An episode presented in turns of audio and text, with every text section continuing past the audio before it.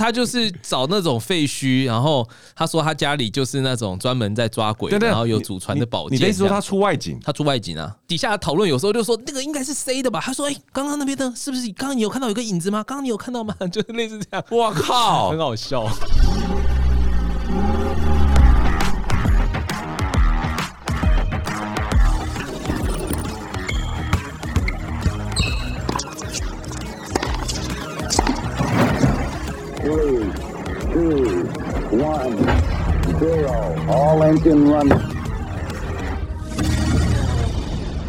Hello，欢迎来到杰森的人生赛道。现在生活忙碌，许多人喜欢利用运动来平衡身心。杰森的人生赛道 Podcast 由我个人主持，将邀请到有运动爱好的创业家或者是领域达人，聊聊自己的创业经验以及领域专长。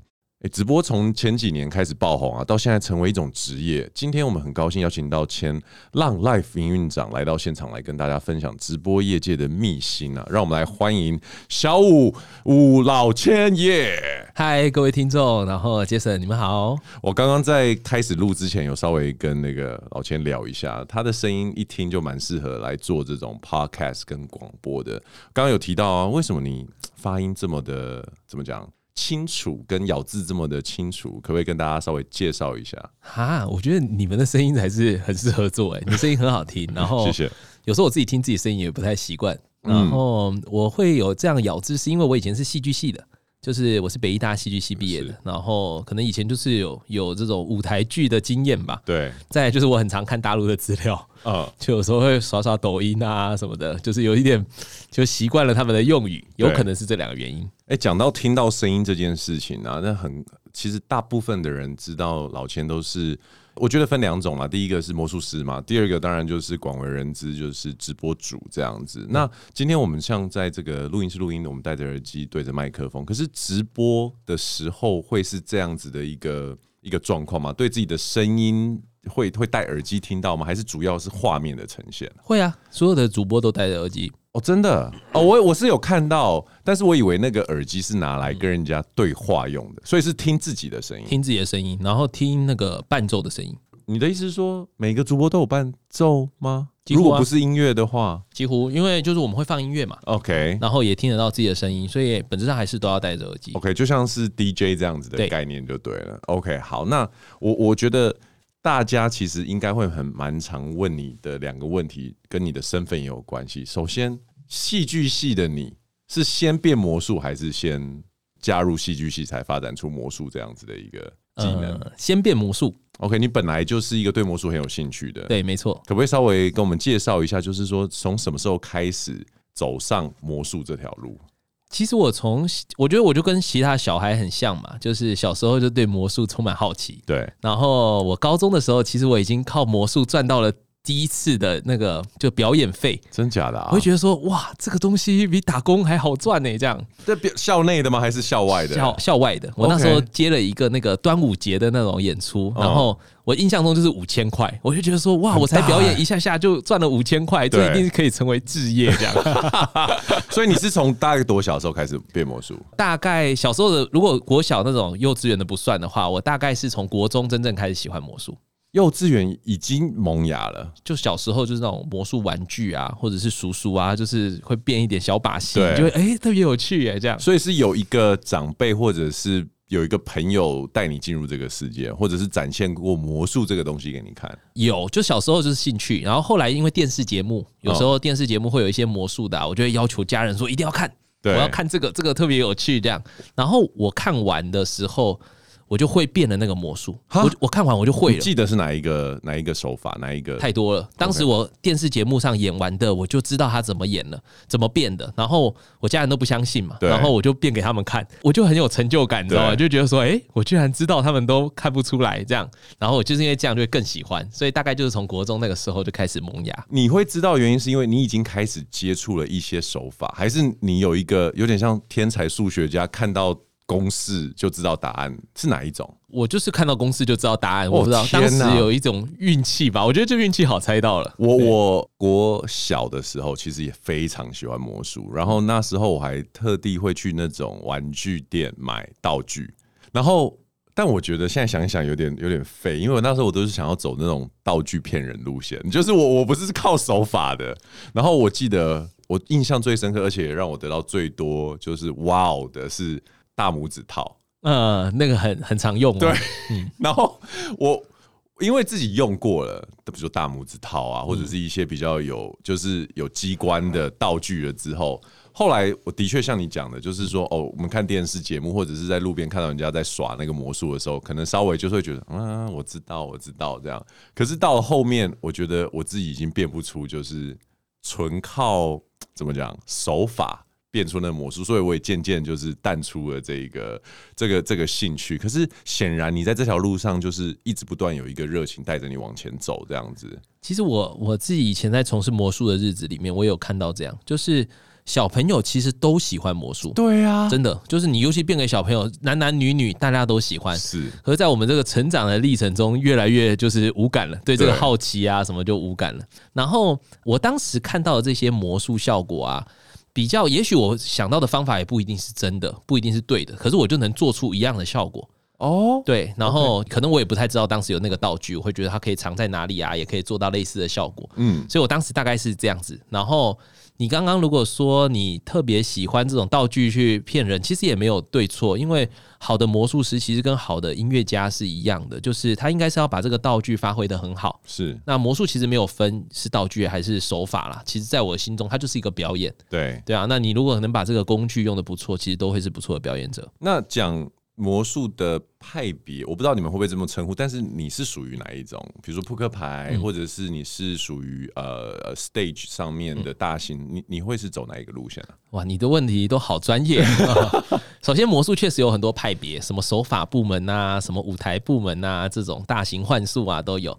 那我自己在近距离跟舞台上还蛮擅长的。哇，近距离很强哎、欸。对，我以前在很多餐厅演出就是要实战。对，因为在餐厅演出就是是我觉得是最难的。对，因为人家就是可能在吃饭嘛或什么的，所以你既要有表演的娱乐性，然后你也要手法可能很强。对对，然后舞台的话，就是因为有一些台湾的商演性质，譬如说春酒尾牙或婚礼啊，需要这种舞台形式的表演，所以我也做过这样子。嗯那因为我大学读戏剧嘛，所以我后来其实也做了很多剧场形式的剧场形式的呃魔术售票演出。哦，OK OK，嗯，对啊，所以我当时其实也做了售票演出。听起来这个就像你说的，它看起来就是成为一个置业的一个康庄大道啊，怎么会走上直播这条路？哇，我近年应该没有接受过这么高的魔术访问了。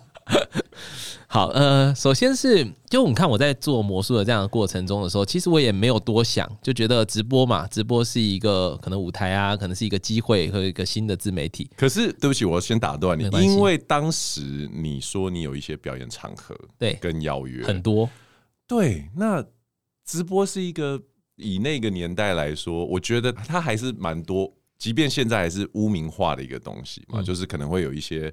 呃，就色情啊，嗯、呃，女看美啊的的这种地方的，有这种想法。对，你为什么身为一个男生，然后你做的魔术，呃，又是你喜欢近距离的这种，怎么会想要去隔着荧幕，然后？去做直播，这个其实是我很好奇的一件事情。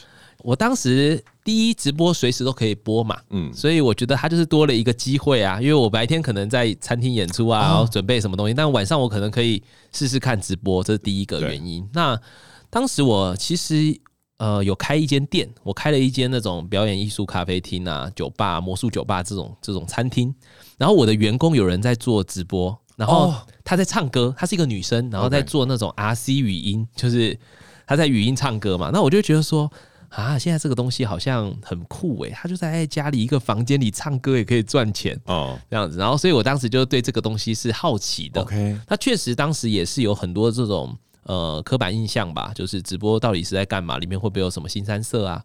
那我自己就想说，那就自己身临其境才会知道嘛。反正我也没有什么东西可以新三色，所以我就在变魔术这样子，然后就误打误撞，然后就开启了这样子的生涯，然后越变越好。对，然后到最后还变成了那个浪 life 的执行长。好，没关系，这待会儿我们再回来讲。那可不可以跟我们呃聊一下，就是说你在当时开始以魔术的形式接触直播的时候，因为我有看到有个报道说你是第一个直播主，为什么会有这样子的一个抬头啊？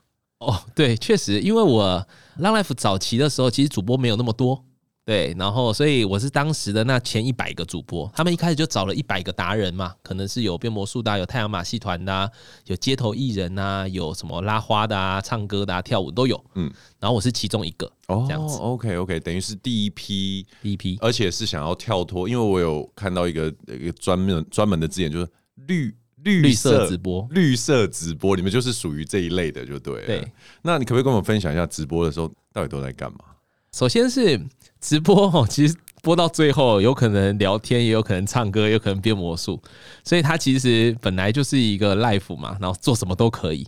那我觉得最终走到最后，其实更多的是一种陪伴吧。我觉得就是陪伴粉丝啊，然后会交流很多东西。今天看到的东西，其实我走到最后，我也没有就是可能整个整场直播都在变魔术，我变魔术的比重其实是有一点点少的。对，嗯，OK，因为。其实我认识一些直播主的朋友，我也很好奇。那我自己有有曾经下载过，然后上去看了一下。嗯、我直播主的朋友女生啦，他们给我的呃 feedback 也跟你讲的差不多。也许一开始是因为她唱歌好听，或者是她长得漂亮，或者是她啊穿的很漂亮来吸引过来。可是真正会留下来的，我觉得那个都会跟直播主的这种 vibe 是合得上的，而且会成为一种像是朋友般的感觉嘛，对不对？可是。毕竟直播主还是一份工作啊，你可不可以跟我们分享一下，说作为一个直播主，怎么样可以 hook，就是勾住这一些人啊？总不会只是嗨安安你好打招呼，只有所有人都可以做这件事啊？到底他的诀窍是什么？首先是我觉得直播主哈，它是一个强互动的工作，强互动，互动哦，就互动是一个这里面的很大的关键字。为什么这样讲？因为如果你不互动的话，其实你就看录播的影片就好。就是看影片就好了。Oh, okay, 对对，对，所以严格说起来，如果我把我今天的直播录下来，然后我再用什么 OBS，就是那种电脑可以去去把影像放进来，这样你可能会分不出来。如果我没有互动的话，对，你会分不出来它到底是直播还是录播。的确，对，所以回到如果真的要做直播的朋友们，我会建议他们可以多去互动，因为跟这个用户的互动，那个感受其实是跟你看。呃，录播的影片就是录好的影片是完全不一样的。嗯哼，对，所以抓住这个互动的感觉，你可以多跟他们玩玩游戏啊，多多跟他们分享一些他们的事情或他们在意的事情，而不是单纯我可能设定好一个稿，而是我可能看到哎，他们关注什么事情，或刚刚觉得哪里好笑，或甚至其实我的粉丝也有很多人会带他的朋友来看我变魔术，他会说，哎，你可不可以上次那个什么什么魔术再变一次给他看？他是一个新人，直接。就是点菜就对，对，都有可能，对啊所以我会觉得说，直播是一个还蛮有趣的哦。就是如果真的开始播起来的时候，你会交到很多新的朋友，嗯，然后形形色色的各种产业的人会很有趣。可是，一开始直播的时候，一定是寥寥无几，没有什么观看数嘛。因为我觉得直播我在看的时候，就有会觉得有一些直播主一开始的时候是很多的自言自语，嗯。那这个是怎么样？是一个硬要去想办法讲出来的东西，还是有没有什么一些呃心法可以跟让我们听众知道说，遇到这种你需要自言自语的场合，怎么样来做会比较会比较不这么尴尬？哦，呃，首先是我觉得，嗯。自言自语还是好事情，就代表他可能已经有准备了，或他还擅长的。我最怕的主播就是可能没有观众的时候，他就完全不知道干嘛，因为搞不好有观众是潜水在里面的，就是他可能在里面，只是他没讲话。对对，那我自己觉得主播最重要的事情是一定要把自己先准备好。我其实会准备一些，如果没有话题的时候，我要开什么话题？对啊，那。就是甚至表演魔术也是一种嘛，或者你最近听到什么不错的歌啊，或者是关心这些人现在的状态，或分享一些你今天的事情、有趣的东西。那主播一定要一直去想这样子的主题。我以前曾经，譬如说在直播间，我有那个收集硬币的习惯，就是我一块、五块、十块会分开放，五十块会分开放。然后我那个放了很久，有一天我就很无聊，就说：“哎，后面那个一块，我们大家来猜。”那总共的金额是多少？那猜到的最接近的那个那一整笔就给他。真的，对，当然是抖内直播主，你是抖内你的观众就对。好玩嘛，就是其实就是一个游戏，你知道吗？那我甚至还有那种我说，那不然我来挑战什么三十小时不断播。哦，我有看到你的这一个经历，因为这个东西是很难的，就是。我们平台是那种，你如果不互动，如果你跑去什么睡觉是没有办法直播的，会被会被切掉的。OK，对，不像那种有一些平台可能一直睡觉也可以，睡播也可以。对，所以其实我当时也没有多想，我就想说，嗯，打麻将也有超过一天没有睡觉啊，那二十四小时播应该没有问题。可是我后来发现我错了，太难了吧？真的很累，因为你要想哦，那是一个很亮的荧幕，你要一直看，对，你要一直看字，然后看手机，你看手机看三十个小时，你的感受，我觉得眼睛都快坏掉了这样子。然后第二是什么？因为它过程中其实会有一直有人互动，一直会有人讲话，所以你其实不能不去理他们。而且那些就是文字嘛，对，OK，所以你要一直想东西去跟他们互动。那然后再来就是你要知道，其实手机要开播三十个小时。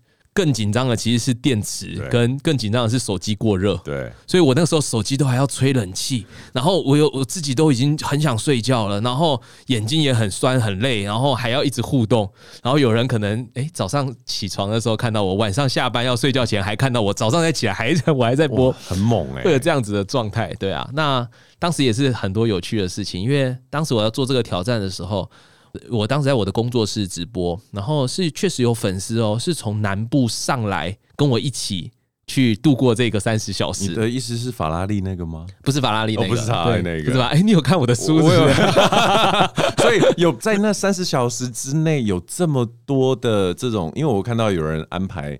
比如说按摩师帮你按摩，对，就是有人安排按摩师，而且是全盲的，就走进我的饭会。你的意思是说，你你正在直播的 同时，他就在你后面？对，他就就我在三十小时嘛。他说啊，老千你很有人叫鼎泰丰，有人干嘛？然后来给你吃中餐、晚餐都有人抖内给你了。然后他就说，那我送你一个按摩师，他就真的请了一个全盲的按摩师来进来，都还要有人帮忙。然后就就现场，你就在直播，他也帮你按摩，然后对，还帮我按摩。哇塞！我差点睡着，差点这个挑战就失败了，因为按一按真的太累了那时候。哇！可是那这样子的这个三十个小时，结果应该是说这个过程当中，真的是会让你的粉丝的量，就是整个的量会变高吗？它会是一个很好的宣传，或者是一个很好的怎么讲桥段吗？我觉得不错，对，确实增加了很多以前没有经历到的这个粉丝，因为。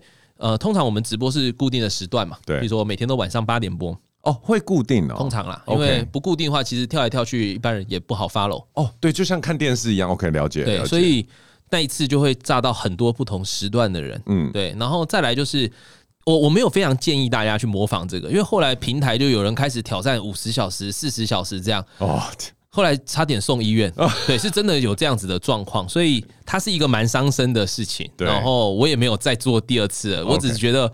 我播完这一次，有一点像在跑马拉松。我觉得我的身心灵在最后一刻的时候已经崩溃，不是自己的了，你知道吗？我已经不知道我自己在讲什么，而且后面会有一种梦游的，对对对，是用潜意识在播了。天哪！好，其实讲到这个啊，我觉得大家最好奇、最好奇的，真的就是作为直播主，你付出了这一些东西，你看三四个小时这么辛苦，那它相对应到底它的收入结构是怎么样？因为就我的朋友告诉我，那真的是。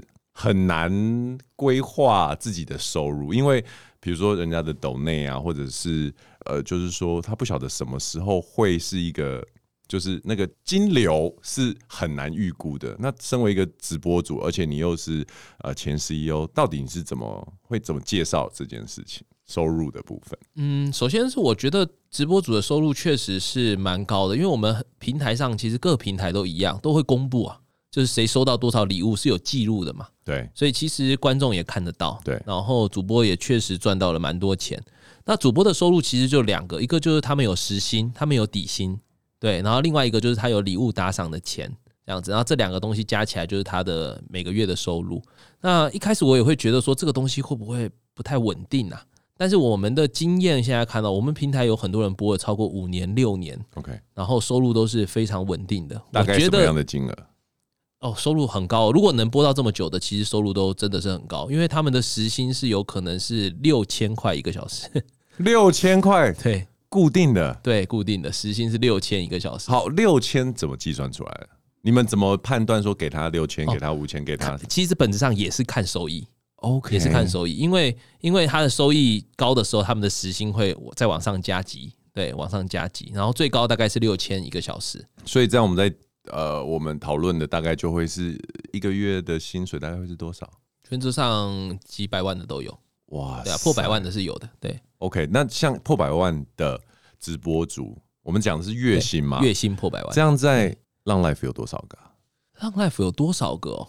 我如果以上个月吧，上个月至少有三个、四个。可能有四四到五个，上个月如果破百万的话，单单论上个月哦，有时候有那种大的月，就是整个平台会更疯狂的，会有很多。哎。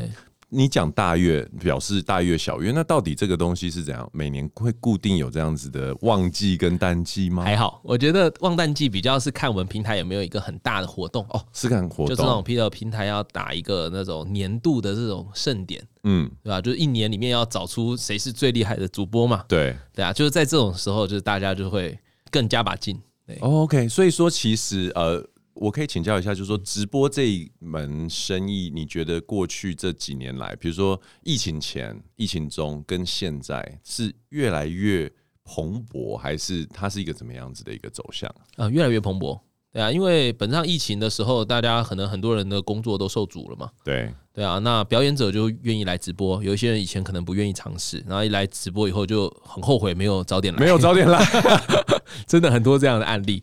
然后用户也是嘛，因为有时候以前可以去一些夜店啊，什么都不能去了嘛，有一些人就看看各种短视频啊，或者是各种直播啊，都会开始看起来。对，其实就像你刚刚提到的，因为不能出去呃娱乐了嘛，所以说其实很多的用户无论是看短视频啊、滑手机啊、看直播，其实直播这个东西。在讲的也是抢眼球时间嘛，休息时间的这样子的一个生意。那身为一个直播的营运者，到底你觉得把消费者的注意力，比如说从游戏中，或者是从看电影，或者比如说 Netflix 中拉出来，直播最大的一个利基点是什么？嗯，就是互动啊，对啊，因为你看刚刚那那几个案例，其实都是没有太强的互动嘛。OK，对啊，那有我觉得看 live 的东西跟看录播的东西真的不太一样，嗯，对吧？有看过的都知道，因为那种随时有可能有不一样的事情发生，然后或者你的反应他会及时做回应的的感觉，对啊，然后跟你看录播，其实就算你做什么超级感谢的这样子的抖内，也都他也都不会知道，也不会有那种感觉，对，也不会有那个感觉，你就感觉好像钱好像丢到水里，对。可是你如果你在直播上，因为你突然打赏了什么一万块。那主播会可能会做出一个他从来没有做过的反应，连，连主播自己都不知道的反应。对啊，对啊，有可能啊，对啊，所以其实这样是完全不一样的体验。哎、欸，你讲到这个，讲到粘着度，我就很好奇，就直播的呃平台的数据来说，用户的粘着度是跟其他种的娱乐比起来，你们有这样子的比较值吗？因为我很好奇，你们的回头，哎、欸，能讲回头，这叫回头客吗？就是说可以啊，就留存嘛，留存的率是非常的高吗？因为非常非常高。真的哦，所以基本上进了直播来看了之后，就很几乎大家都会喜欢上这个。嗯，对，我觉得进来比较难，就很多人就是比较没有看直播的习惯嘛。对，对啊，或者是就像刚刚 Jason 讲的，就是各个平台都在争取用户的时间嘛，有的喜欢打游戏，有的喜欢看剧嘛，都有可能。那直播的话，就是如果真的开始玩起来的时候，其实是一个蛮有趣的东西哦。所以对于你们平台来说，基本上出圈是。很重要的事情，因为只要别人尝试过，就不怕他不留下来。嗯，我觉得也算对，但也不算。就是我指的很常留下来的是，他可能真的开始产生兴趣的。OK，对，但是确实就是看过一次离开的人也很蛮多的。哦，OK，因为我就是属于这这一类的。对，对，因为会有一种，我觉得身为一个一开始进来直播的小白兔，会有一种。我好像不属于这，有点像是我我去钱柜，然后开错包厢门的那种感觉。但是如果当然你，就算你不认识这个包厢，他是愿意请你进去，你坐可能五到十分钟的话，你可能就会留下来跟大家一起玩这样子。对，这是一个很好的问题。为什么呢？因为其实直播的很大的一个核心也是这样。因为你看哦，你有可能感受是你开错包厢的感觉。因为我们其实 life 的东西，我们没有办法像。YouTube 或者是像 TikTok 这样子去做这样的演算法，对，直接针对好的内容推送给你。因为直播是 live，所以就算他是一个很好的主播，他也有可能这个时候他去上厕所，对，他有可能这个时候不是随便觉得你进我的直播间，你原本预期是想要看魔术，嗯，就这主播怎么在聊天？对，还都一直不变魔术。对，我等了一个小时，就他还在聊天，我可能就走了，嗯，我可能对直播就失望了。对，所以回到直播的。这个留存的问题，就为什么有一些人可能一看就看不懂，因为他就是刚好没有遇到精彩的主播，哦、或者是对没有那个缘分，对，所以确实也会有这样的问题。的确，那其实我们这几年有常常看到一些新闻，在中国那边有蛮多的艺人有被拉进直播间嘛，去去去做一些直播啊。那其实，在台湾好像这一个趋势还没有很大量的发生，到底为什么会有这样的一个差异啊？我觉得首先是现在的台湾的趋势，艺人也很接受直播了。因为以前我如果六七年前那时候，我们去找的这一些艺人，他们其实都回应说啊，我们再评估看看这个东西，我们要再想想这样子。其实当时完全看得出来，它是一个阻力，但现在其实合作起来都是很容易的，然后大家也都愿意尝试，愿意实验看看。然后你看艺人很多在疫情的情况下的时候，他们其实都在 IG 是很多人在疯狂的直播的，对 对，所以其实现在的状态已经是。很大家都很愿意尝试了，嗯，那就像你刚刚也提到一个东西，就是说其实有蛮多的平台也开始内建了可以直播的功能嘛。那去浪 life 这样子的平台直播，跟我现在用我自己的 IG 直播，对啊，你要怎么让你想要招募来的人说要选择是你们，而且还要拆账，还要可能某一些管理呀、啊，或者是有一些限制，你会怎么样去去说服你想要招募的对象？首先是如果真的在平台直播过的。就通常比较不会到 IG 直播了，因为平常直播的收益比较高嘛，嗯，就是这边是有收益的嘛。那 IG 直播本质上没有没有太高的收益，然后所以回到就是，如果他已经在直播平台里面有真的尝试起来了以后，其实他们就比较少会开 IG 跟 Facebook 这样子的直播。哦，那平台有很多功能，然后我们其实确实跟 IG、YouTube 还有很多小细节不太一样。就跟我以我做例子好了，嗯，当年很多人就问我啊，就你为什么不做 YouTube 的直播，你要做浪 Life 的直播？其实不做 YouTube 的直播，是因为他们的推拉流机制跟浪 Life 不一样。我举个例子哦，因为我在变魔术的时候，我常常会叫观众抽牌哦，okay, 对，抽扑克牌，隔空抽牌，就隔空抽牌的方法就是你随便说一张嘛，对，对不对？那用户说一张，其实他是先听到我叫他随便说一张，他也打了这样的字，到我看到，如果这一段时间太久，嗯。我是没有办法演下去的。随便举例，如果这样子要三十秒，然后你打这个字，我看到要三十秒后，我讲完话，你听到要三十秒后，那一一来一往已经过了一分钟了。这一分钟到底要干嘛？对。但是我们平台的延迟是很短的。OK。对，所以呃，互动性就变强，就互动性就比较强。所以在浪 Live 上面，我比较好变魔术。对，但是当时我可能在 Facebook，因为 Facebook 是有一些人看到很及时，有一些人可能看到的是三十秒之前的，跟平台的特性有关系。对，跟他们的那个整个的系统都不太一样。就像。以前也有人问过我们说，哎，为什么我们看你们平台的时候不能像那个 YouTube 一样往前拉？对，因为 YouTube 你现在进去你是可以直接往前拉的哦。对，但我们不行，对，它就是演算法跟推算机制不一样，就推拉流的机制不一样。OK，对啊，所以其实回到平台有很多功能啊，不止这些打赏的功能、经营的工具，甚至还有这些小细节，都会是我们这边比较优势的地方。了解。那哎、可不可以跟我们分享一下？像你有做过这么多的培训啊，或者是你见过这么多的直播主啊？我们一般人比较会知道，大概就是女生啊，或者是像你说的魔术、唱歌，还有没有一些让你印象很深刻，而且没想到却就是原本觉得可能没有人会看，可是却中的这种例子？很多哎、好，就是首先我印象很深的是有人去抓鬼。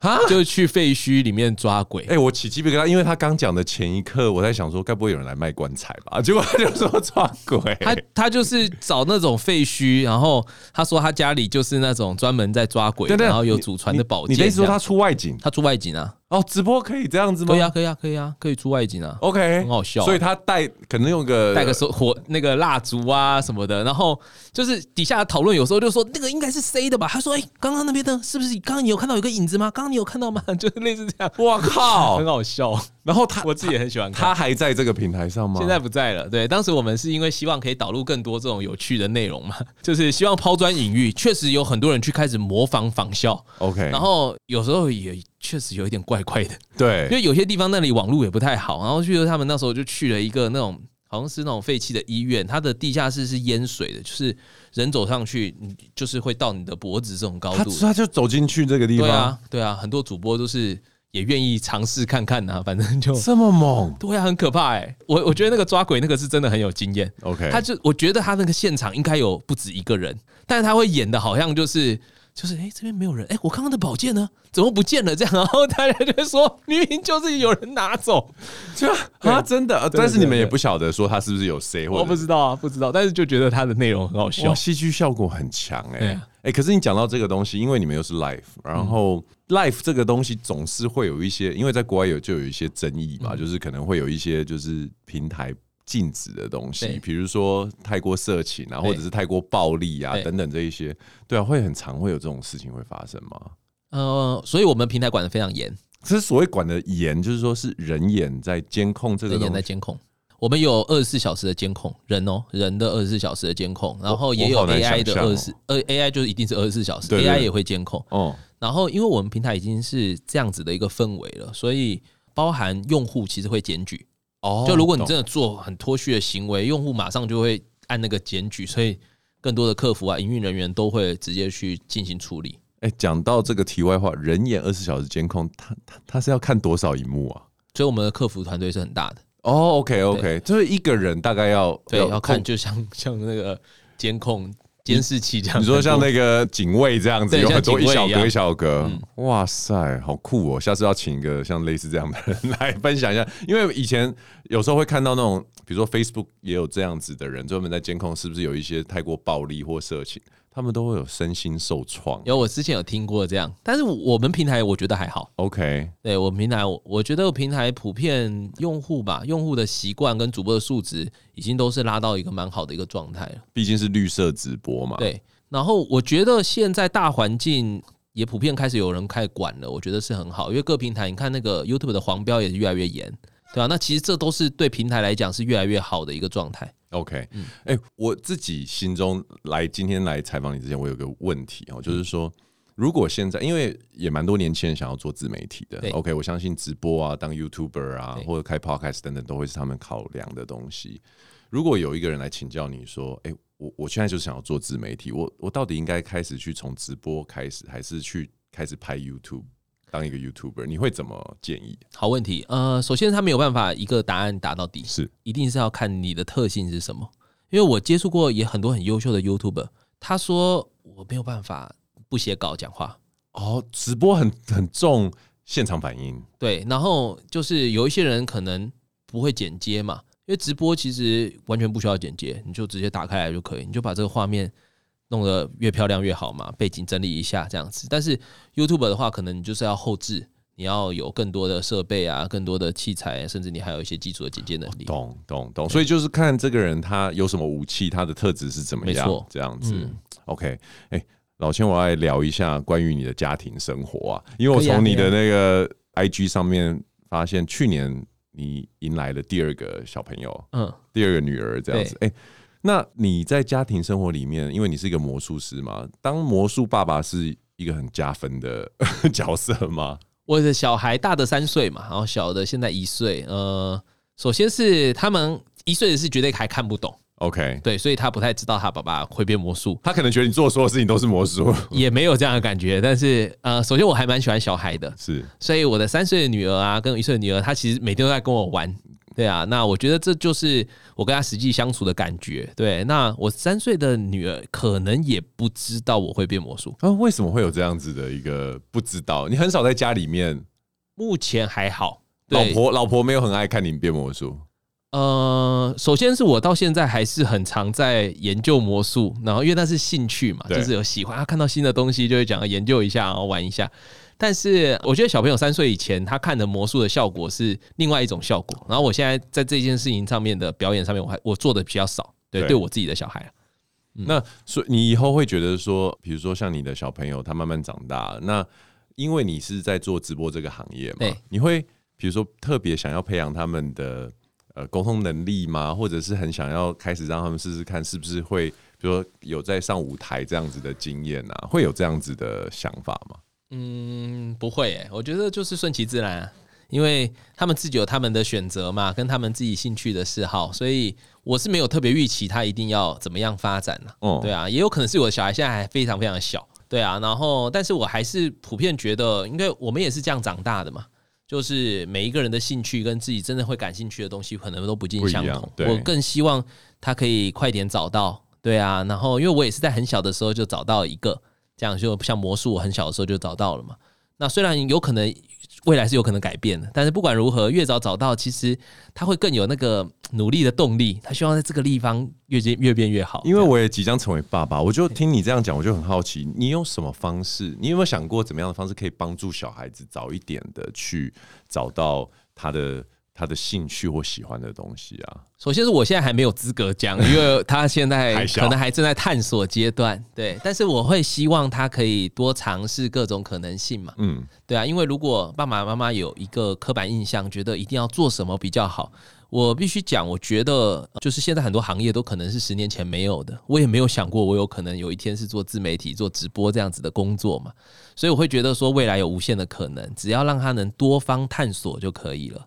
那我觉得孩子小时候，我更希望他能感受到那个爱吧，因为就是家人的这种爱啊，是小时候就像我以前，我以前在没有小孩之前的时候，我也会跟我的表姐们他们聊，我说你们有小孩，那小孩还这么小的时候，为什么要带他们出国？因为我在很小很小的时候，我爸妈是有带我出去过好几个国家，可我我都没有什么印象，我只知道我去过韩国，我去过哪里。那我妈妈可能当时是，我妈是老国小的老师，然后她就觉得说。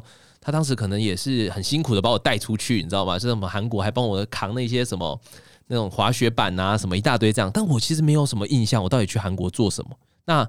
但是我觉得小朋友会记住一个感觉，对对，所以我觉得这个是更重要的一件事情。不要因为他说他现在可能不记得三岁之前发生的事情，但是他有可能会记得他三岁之前他是很快乐的，对，或者是家里的人是很爱他的。所以我觉得我我觉得我更在意这个东西，比起他现在要探究出他的兴趣。因为如果他未来能快速探究他的兴趣的话，我会希望他在哪一些地方可以找到成就感。对，因为其实我我我前阵子才在听一些朋友在讨论你刚刚讲的这个议题啊，我觉得一开始大家从小孩子不记得的角度去想这个事情，好像蛮有道理的。可是后来我听到一个论点，我也分享给你，我觉得我是买单的，就是他说，其实，在小孩子还没有记忆的时候，带小朋友出国或体验一些人生的东西，很多时候是为了父母自己的记忆。哦，也有也是一种，对，因为那是一个很很特别的感觉，而且其实小孩长大之后。